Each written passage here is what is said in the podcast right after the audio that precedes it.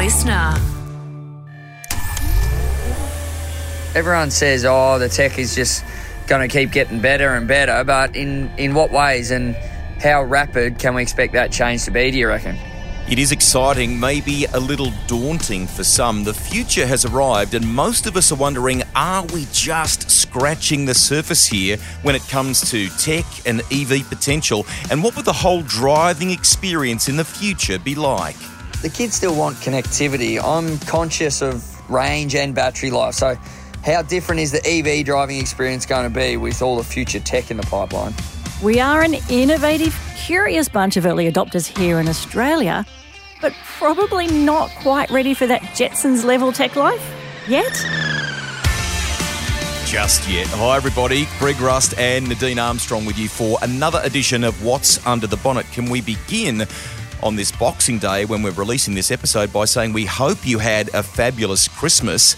I'm in the Aussie heat, the heat down under, and where do we find Nadine Armstrong? On the other side of the planet. Merry Christmas to you. Yeah, I bet we'll be wearing very different things.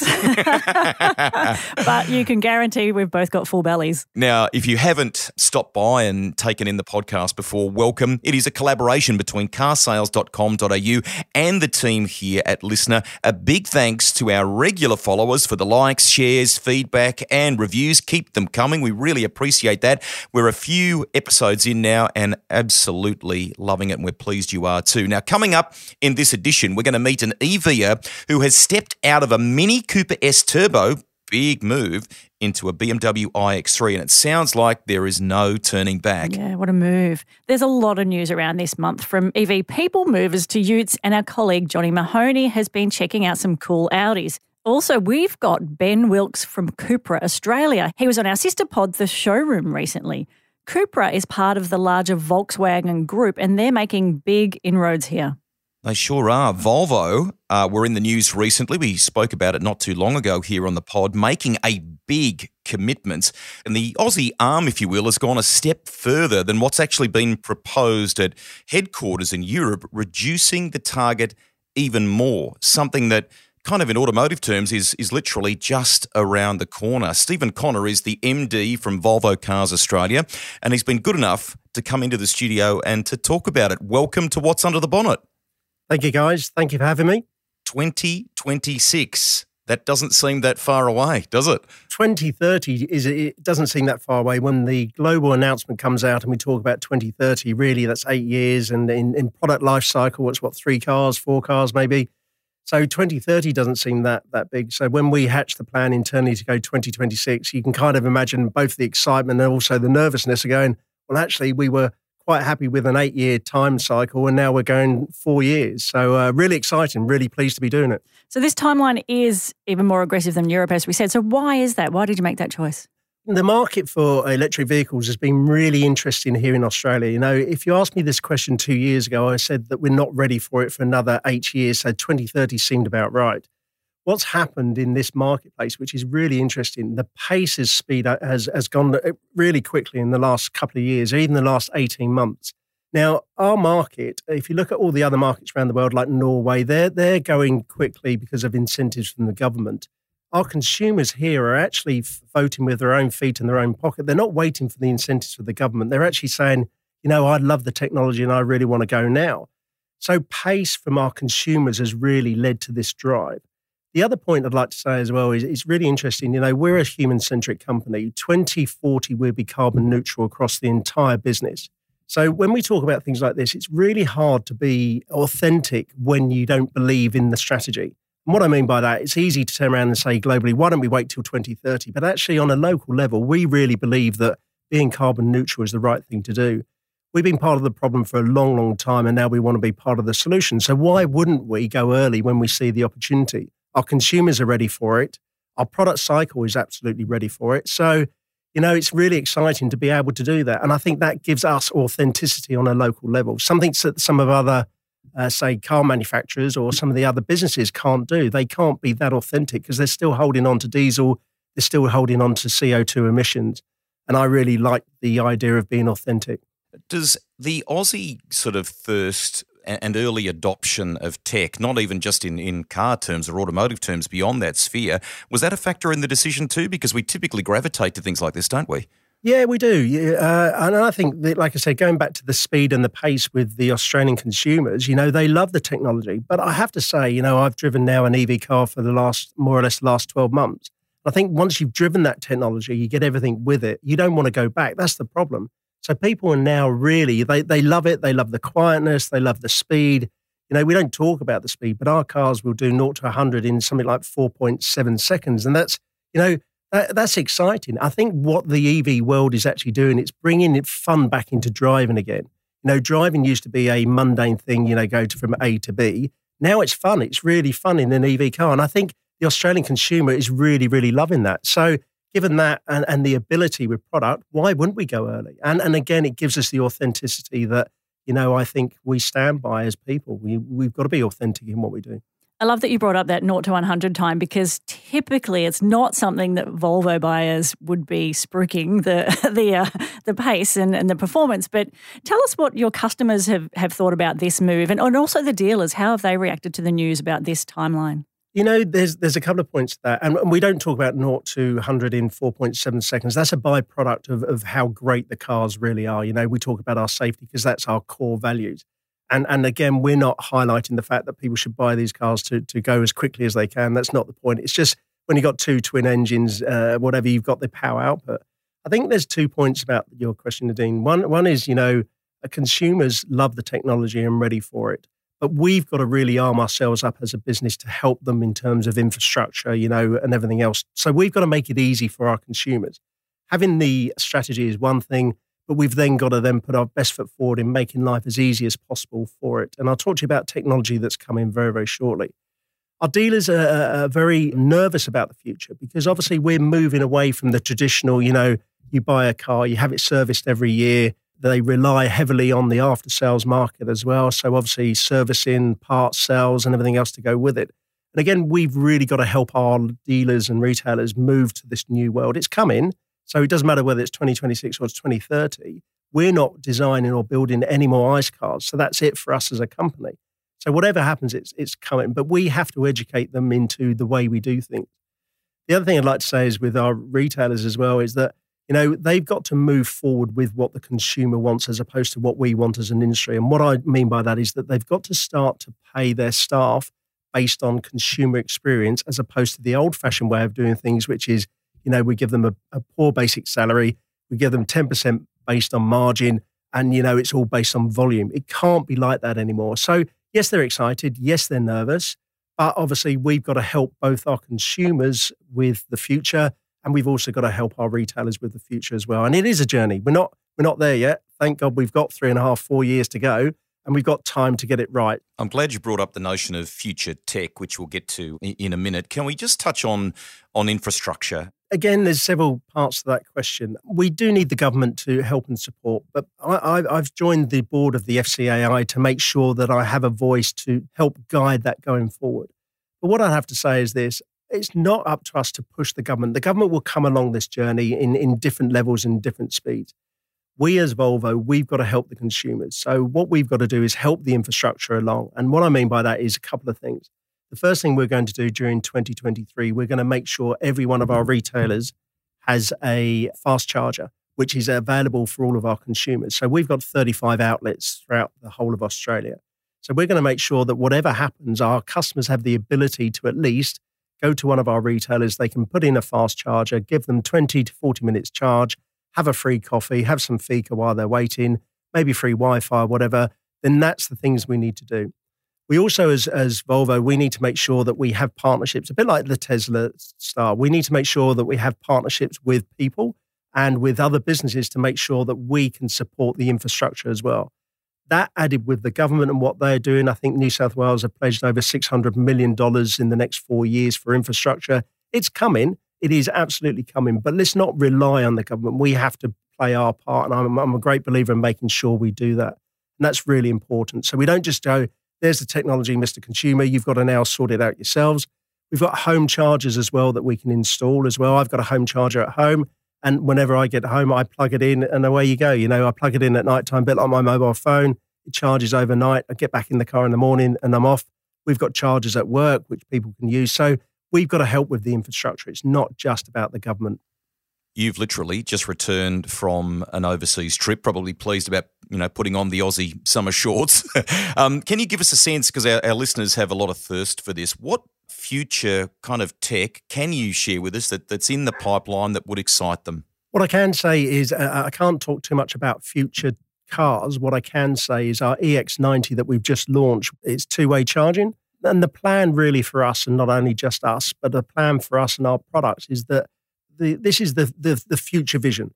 The car becomes a battery that sits at the side of your house. So instead of a car just having a huge battery, which we charge and we pull down from the grid every single day, the whole idea is that the technology is going to get that smart that that car and that will be a battery that you could use for your house. So you pull down from the grid, you store the power in the battery of the car, and then the house uses the power from the battery rather than keep pulling from the grid. Now, if you've got solar panels on top of your house as well, then sooner or later you can actually stop using the grid as much as you need to. Also, the technology is going to be that good that actually, if you really wanted to, at peak times, you can sell what's in your car battery back to the grid as well to cover some of your costs. So, again, technology, and that's only two years away. That's not far away. So, all of a sudden, we become less reliant on the grid and we become self sufficient. And that's really where our technology will go. And the EX90 is the first example of that technology that's coming through to us.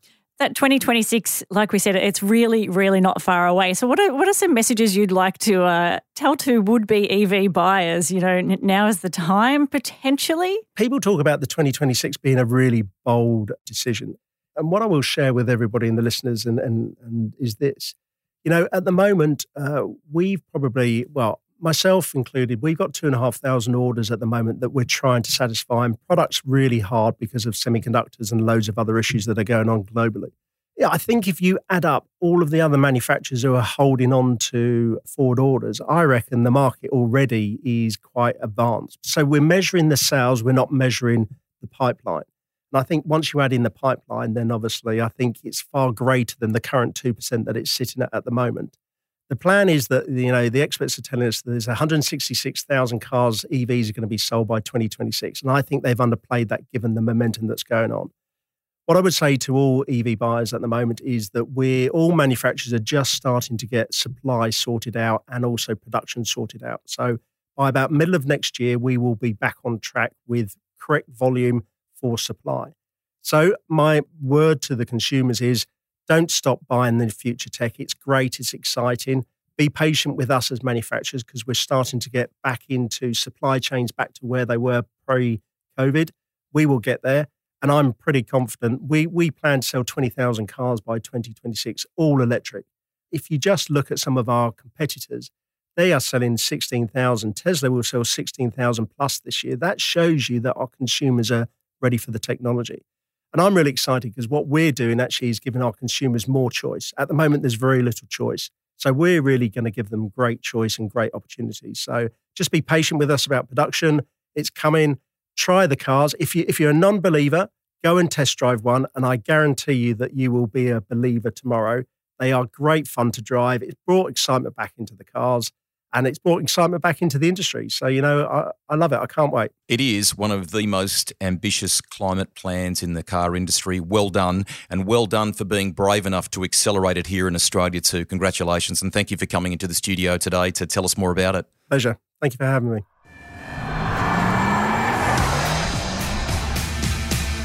Our meet and EV this week is Laura Williams, who has a new BMW iX3, and she's one of my colleagues at carsales. Laura, thank you for joining us on the pod. Ah, thanks for having me. It's a pleasure. You're so welcome. You are our prime target, a new EV owner. I am. I am. I've um, recently joined the EV group about two months ago now, so it's a bit of a change, that's for sure.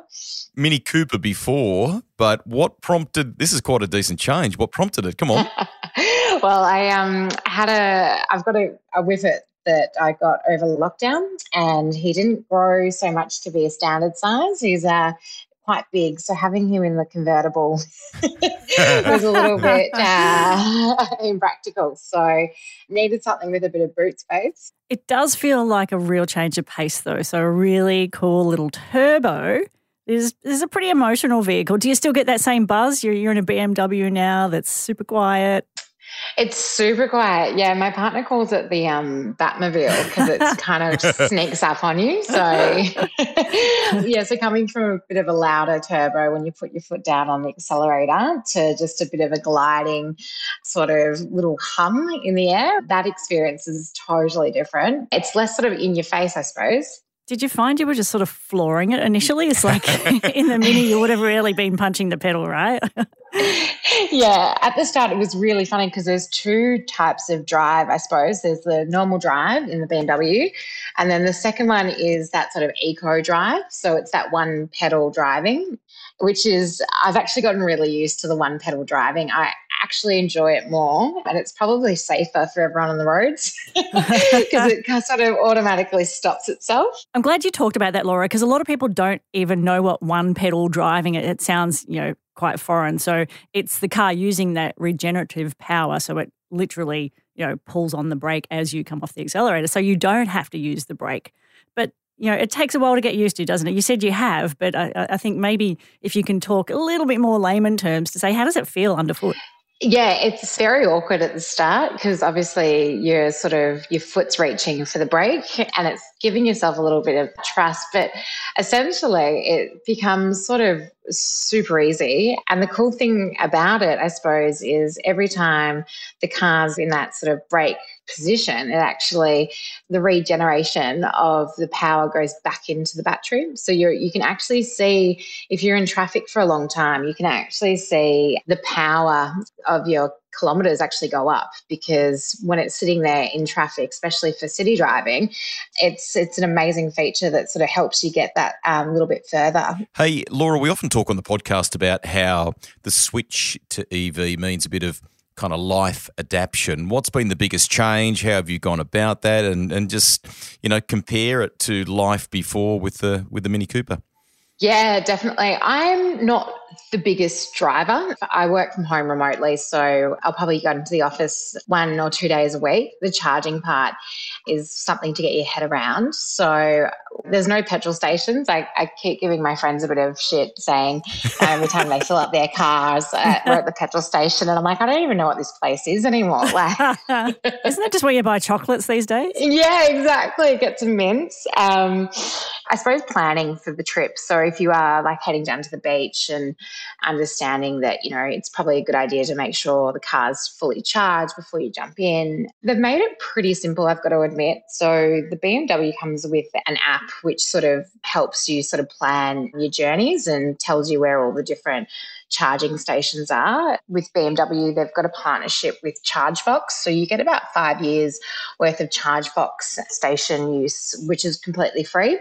To be honest, it's pretty simple once you get the hang of it. It took about two weeks and and you kind of yeah it just kind of becomes everyday mundane life you sound like a convert. Has this been a bit of a tipping point for your mates? You've already talked about giving them some grief about filling up with petrol, but are you on the bandwagon now to get more of your mates to buy EVs? Yeah, it's funny. I had um, a girlfriend's husband just bought a new car and he got an Audi, and um, and I'm like, oh, did you get the electric? She was like, no, he went. Um, yeah, he went petrol. And I just went, oh, okay, that's interesting. Oh, one of those. that's all right. Each their own. So obviously BMW and Mini are kind of all in the in the same family under the same BMW umbrella. Does that mean you'll you'll stay kind of loyal to that, or, or are you open to the idea of Tesla or whatever else? Yeah, uh, Tesla, it's a funny one. So we installed a Tesla charger um, at home, which is a little bit controversial, I suppose. and if any of the guys at BMW are listening to this, um, yeah, I didn't. I didn't actually even look at the Teslas. Personally, not a fan of Elon Musk. I find the Teslas just that little bit too futuristic for my liking. The nice thing about the iX3 is you're not really giving up, you know, the actual look, feel, and shape of a normal X3. It's completely um, the same sort of body style. Laura, the amount of or the percentage of, of EVs that we sell in this country compared to petrol powered vehicles is is quite small. Often it's people like you that are helping to kind of drive the change in thinking. What's the reaction been like to your switch among family and friends? Yeah, I had a lot of mixed reactions. My mum's looking at getting a hybrid as an example because she's sort of at that point where she's not too sure about electric, going that full step ahead, I suppose. It's been a mixed mixed reaction. People think I'm a bit too forward thinking and others think it's a great thing because obviously for admissions and helping the planet. Sounds like you're pretty chill and you're settled in. Laura, thank you for talking to us. You you feel I feel like you've made it really easy for people to understand, which is great. So you're uh, pretty chilled. You've gone from a little turbo to an iX3 and you're happy. You're a convert. Total convert, Nads.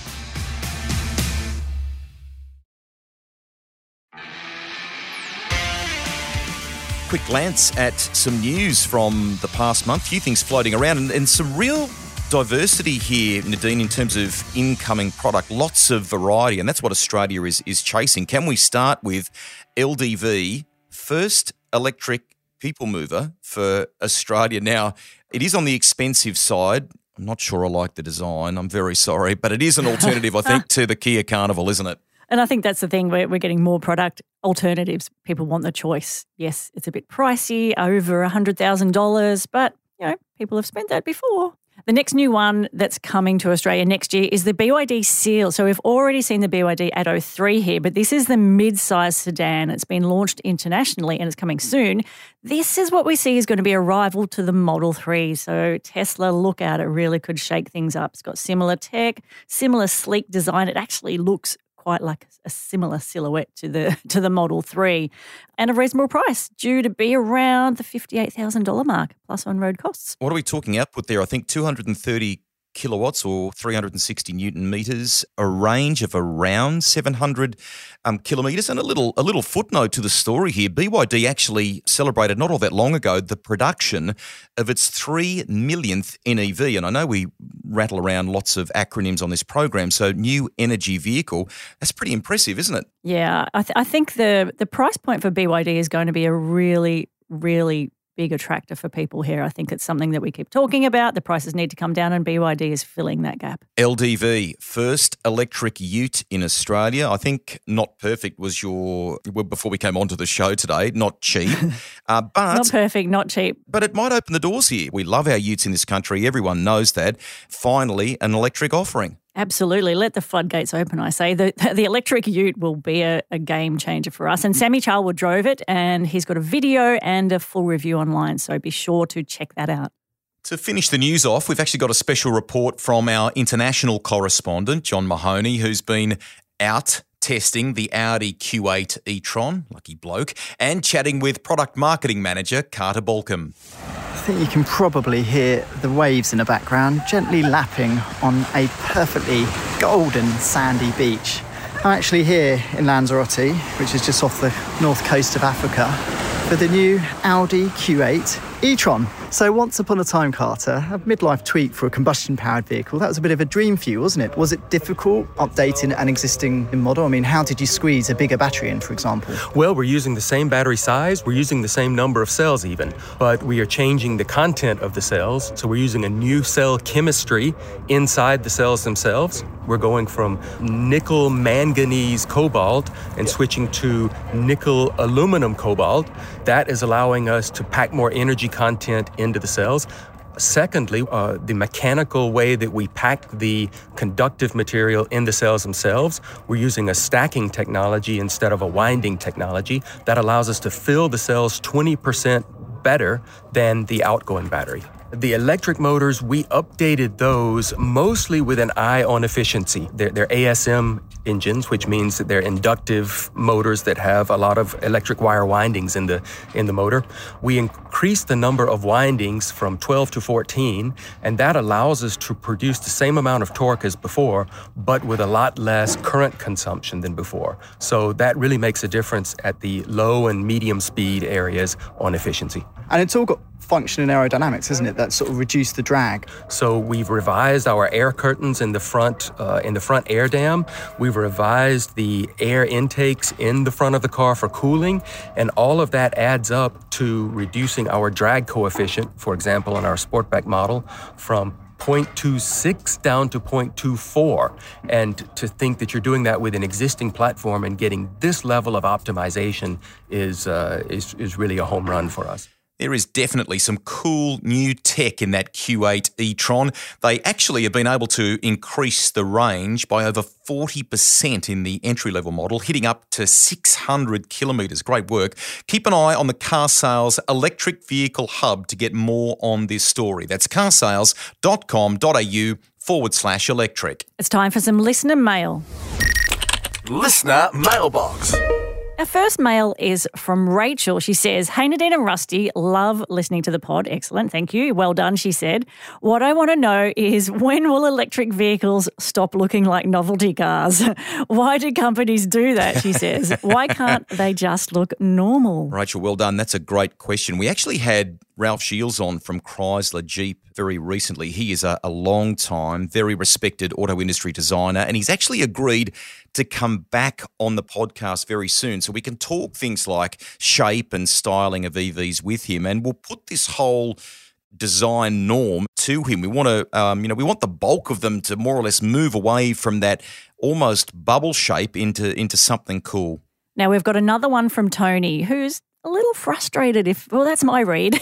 he says, Hi guys, enjoying the pod, but can you please get someone to talk about government policy, infrastructure, and other incentives? It's confusing, he says. It is. And we literally had a production meeting on this just the other day, Tony. So well done. On paper, it might sound like a really bland topic, right, for a podcast, but you're not alone in the confusion. It, it does need clarity. And given the, the buzz that government has around EVs, that we're actually pretty confident that we'll get uh, a decent representative from government to come on. And I, I, think to counterbalance that, somebody from industry too. So it's, it's real world, not just policy speak. But here is a little slice of a chat from our good mate, Feann Torr from carsales, who recently caught up with Polestar Australia MD Samantha Johnson. Now, Polestar is making some really impressive EVs and would love to bring more of them down under. And while the rollout of infrastructure currently happening in this country is, is really positive, the next steps, as Samantha suggests, are very important.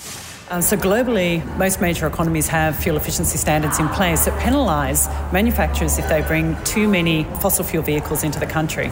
Australia doesn't have that in place, so which means that um, there's no penalty for bringing petrol and diesel cars into Australia. So, we miss out on the EV supply because manufacturers are prioritising fossil fuels. So, we really need to have those standards in place so that we're on a level playing field with the rest of the world and we get our equal share of EVs coming into Australia. What would you say to uh, Energy Minister Chris Bowen? Get your skates on, mate? well, I think Chris Bowen has been listening, and this electric national electric vehicle strategy uh, consultation paper has been the greatest thing for Australia when it comes to how do we lower emissions for the transport sector because it's 18% of the emissions globally. You know, the sooner they can get this policy put into action, that will promote you know confidence with consumers and also have all the right supply policies, um, infrastructure policies for energy and charging that will really help push the way for um, EV ownership. We've talked about future product very recently on this podcast, a, a, topic that always comes up. And Volkswagen Group in particular are playing a starring role in so many ways with exciting electric vehicles heading to Australian roads in 2023 and beyond. So you've only got to look at VW ID4, ID5, Volkswagen Buzz or Combi, and then there's Cupra, a lesser known brand to some people, but they are making big waves, a big impact in a short period of time on Aussie shores. On that note, we are delighted to welcome to What's Under the Bonnet the director of Cupra Australia, Ben Wilks. Welcome. G'day. Thanks for having me. It's great to uh, to chat with you. No secret that Aussies love a performance variant and are kind of mad for SUVs. So little wonder that Cupra is is causing a stir. Yeah, absolutely. We're, we're, we're really excited about the response. Actually, we've just just passed through fifteen hundred orders, and we're we're close to a thousand vehicles delivered. So I had a, quick look at some stats actually just before we got on here, and what's exciting from our point of view is the fact that the the VZX models, so the the two twenty kilowatt plus cars, that club of vehicles are about seventy percent of what of what we're selling. So exactly as you say, the sports performance and SUVs are absolutely what's working so far.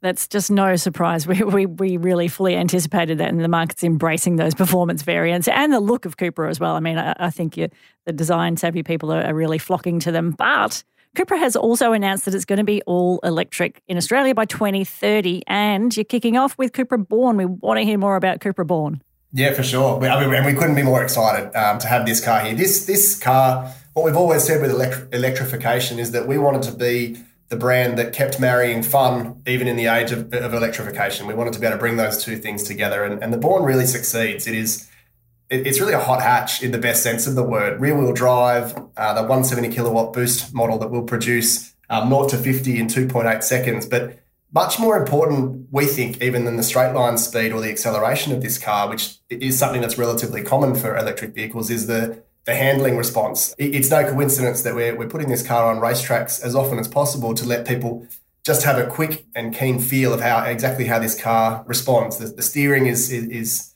um, so direct and so clear, and, and the rear wheel drive chassis and the switchable ESP, all of these things add up to a really a fantastic drive. I mean, we're sort of calling it the five plus five because it's an EV with a, a price tag starting with a five and with range starting with a five as well. So 500 kilometers plus of range, and at 59,990, we're pretty convinced that we're we're bringing something quite special to the market. Not just in terms of the, the, the entry price, but also in terms of the range that's available for that price, which which obviously suits what we're doing here in Australia. Ben, what excites you about new technology? And you can answer that in a couple of different ways if you like, be it experiential aspects of, of driving the car, um, the tech itself. What's happening now is the culmination naturally of a lot of hard work, but it does feel like we're, we're still you know, only a couple of rungs up a, a, ladder with huge potential, doesn't it? I think there's much more to give from the electric journey. But I mean, what I would say to, to answer the first part of your question, Rusty, is that what I love actually about the Born is it takes this this wonderful concept in motoring of a, of a hot hatch and marries it to an electric drivetrain for emissions free running and for just a really stunning kind of modern performance that doesn't feel like you've had to change into a completely new high tech world that you're not comfortable with. And for me, that's actually quite exciting that this is a, it's somehow futuristic and modern, but accessible at the same time, which I like. Coming to the, um, I mean, coming to the future, that the, the future is obviously quite bright for electrified models from Cupra. You, we've taken the unusual step of releasing our product program to the world because you know Cupra is a brand that doesn't rely on its history. It's a brand that actually looks forward. Models like the um, the Cupra Tavascan, of course, will be a, an excellent uh, opportunity for Australia in years to come. A, a pure electric SUV based on the MEB platform. My personal favourite and a car that I think will just be such an amazing thing for Australian consumers and such a kind of game changer is the Urban Rebel. You know, this is bringing electromobility into a new size segment, but still you know, fantastically fun to drive, great to look at, really modern and interesting, new materials, new treatments. I think this is, um, you know, this is this is where we're headed. I think it's exciting you talk about you know looking to the future because it feels like we have a conversation and almost the next day there's something newer and better and Talk to me about not just about batteries, but sort of how do you see the Cupra brand evolving in terms to you know vehicle to grid, vehicle to home, the integration with the grid, and so on. How how is that evolving for Cupra? Yeah, this is a I mean this is a big story overall for for anyone operating in the space of electrification. So I think this is the most interesting debate for us as a country, starting to get the type of legislation and, and, and what we need in terms of building standards, in terms of all these all these related infrastructures that need to now come in. The first great steps have happened, and you know that legislation that was recently passed at a federal level, together with the supportive legislation in each of the states that are doing so, that stuff makes enough of a difference that we actually start to you know we, we can start to wake up and, and get some things done. We're not now we're not down debating the first two percent. We're actually going into the meaty stuff now, which is exactly this. You know, the opportunity for vehicle to grid technology, opportunity to completely revolutionise how we um, how we store and use our power during the day. And I mean, we, we clearly we clearly need to be working on that stuff. And it, for me now, apart from Cupra, but just as a citizen, it is such a great thing that we've, we've, we've progressed the debate past where we were into, okay, now we're really doing something with electrification. What's the next stage now? How do we get the next stage done? Cupra launched, as you detailed at the beginning there, a performance focus, potentially a, a, a youthful market feel or, or, or, offering. What can we expect to see from Cupra as the electric vehicle family expands? You touched on a couple of models before, but more broadly, what uh, what can we look forward to? Our next um, and our, our final car with any petrol engine design will be the Cupra Terramar. Uh, obviously, the Cupra Born is next, and you've seen um, you've seen the Tavascan as a, as a new SUV. So that's a that, that's a proposition for us um, coming towards sort of 24, 25. We've, we've got these plug-in hybrid models on offer as well in the Leon and the Formentor. Now, there's a, in the electrification world, there tends to be two kind of schools of thought about that. Some people are pure EV only, and there's some people who support this kind of transitory notion of, uh, of, of, a plug-in hybrid. I, I actually think that there's a that there's a really good opportunity here for people that want to take that want to take that step into electrification, that want to maybe use their car all week in a pure electric mode. Like my, my commute, for example, typically of most Australians is less than 13 Ks a, a day. And that means I can drive in electric and charge with a, a basic 240 charger and, and, and run electric all the time. And I can go and see my family down in Tumut on the weekend and use petrol power to do it. I think it's a really it's a really great first step. And you know, we've got to consider different alternatives because people will want to move a different pace on this. And I think it's quite sensible the approach that the government's taken with legislation on those cars as well. They've acknowledge them as a transitory step. So we'll have that um, we'll have the we'll have the tax advantages, the FBT advantages applied to those cars, but with a with a with a sunset uh, on that. And I think that's a pragmatic approach. I know it wasn't a win, but there's obviously some great stuff in the pipeline, Ben. Congratulations to you and all of the team for being finalists in the carsales car of the year very recently too. I, I guess given the infancy is not the right word, but you know what I'm saying here. That's actually pretty impressive, all, all things considered. Yeah, I'm going to say we were really um, we were really uh, pleased with that, and and that's been a without sounding boastful, it's been a consistent response to Cupra around the world uh, in terms of the the release of those first vehicles. I think we've amassed sort of more than more than 75 awards globally um, for, for those cars, and to be able to uh, have that award in a, in a really competitive market here like Australia is fantastic. And also to know that our you know a petrol powered vehicle actually sits among you know quite a lot of electric vehicles is also I think that's quite telling for the for the progressive nature of the brand and the and, and the quality of the product overall. Yes, I, I was part of that uh, judging panel and had the privilege of uh, fanging the uh, Formentor around a little bit, so I can attest to the uh, the lively nature of the Cupra is certainly alive and well. Um, I think you've entered the market in a in a fantastic way. It's a a relatively new brand for you know people talking about it, but you've got the um, the bones underneath, you know, the, the trusted Volkswagen family group. So, what are you hearing from buyers? What is it about that Cupra DNA? You know, what are people taking away? What is it that has, you know, like you said, you've had a lot of interest. What is it that they're really looking for?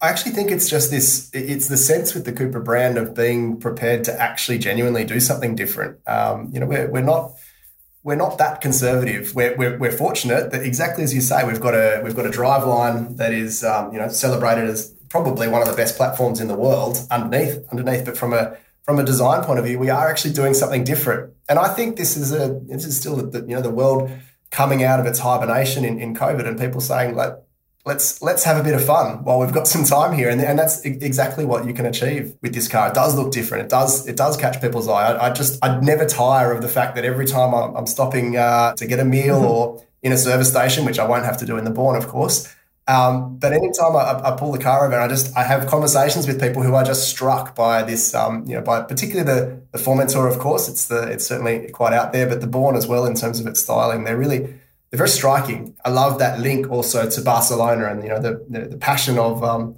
of, of design from that country. You know, we, in, in Australia we we absolutely and, and for many good reasons celebrate German cars, but it's quite to me quite exciting to have the um, the underpinnings of a German car and the and the design flair and the the, the excitement of a of one from Spain.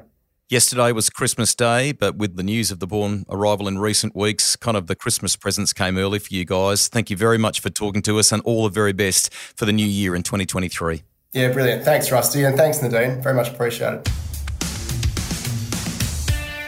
We're nearly out of time on this one. Never out of charge on this show, How is though. that possible? I Oh, know. uh, yeah. we, we, we've jammed a lot in today. Hopefully, there's a little snapshot there of things to get excited about. And of course, here at carsales.com.au, our team of investigative gurus will be always keen to let you know what is happening in the marketplace in this regard. And the next episode of the show, Nadine, talks about something that um, we need to make a bit of noise about, don't we? Yeah, or not. the next one's about about design, and when we talk about EV design, it's not just how they look, though; it's how they sound. That is a, a really big market in itself. Understanding what that what that landscape is going to be like in you know five or ten years when we don't have engines. It's funny. I was thinking the other day on a Monday morning, the uh, rubbish trucks wake me up early, early on a Monday morning.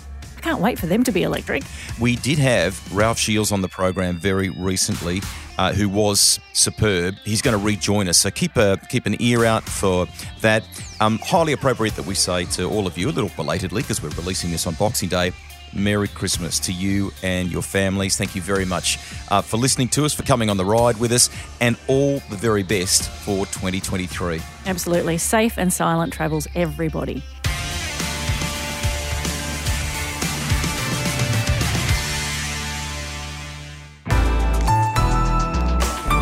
Listener production.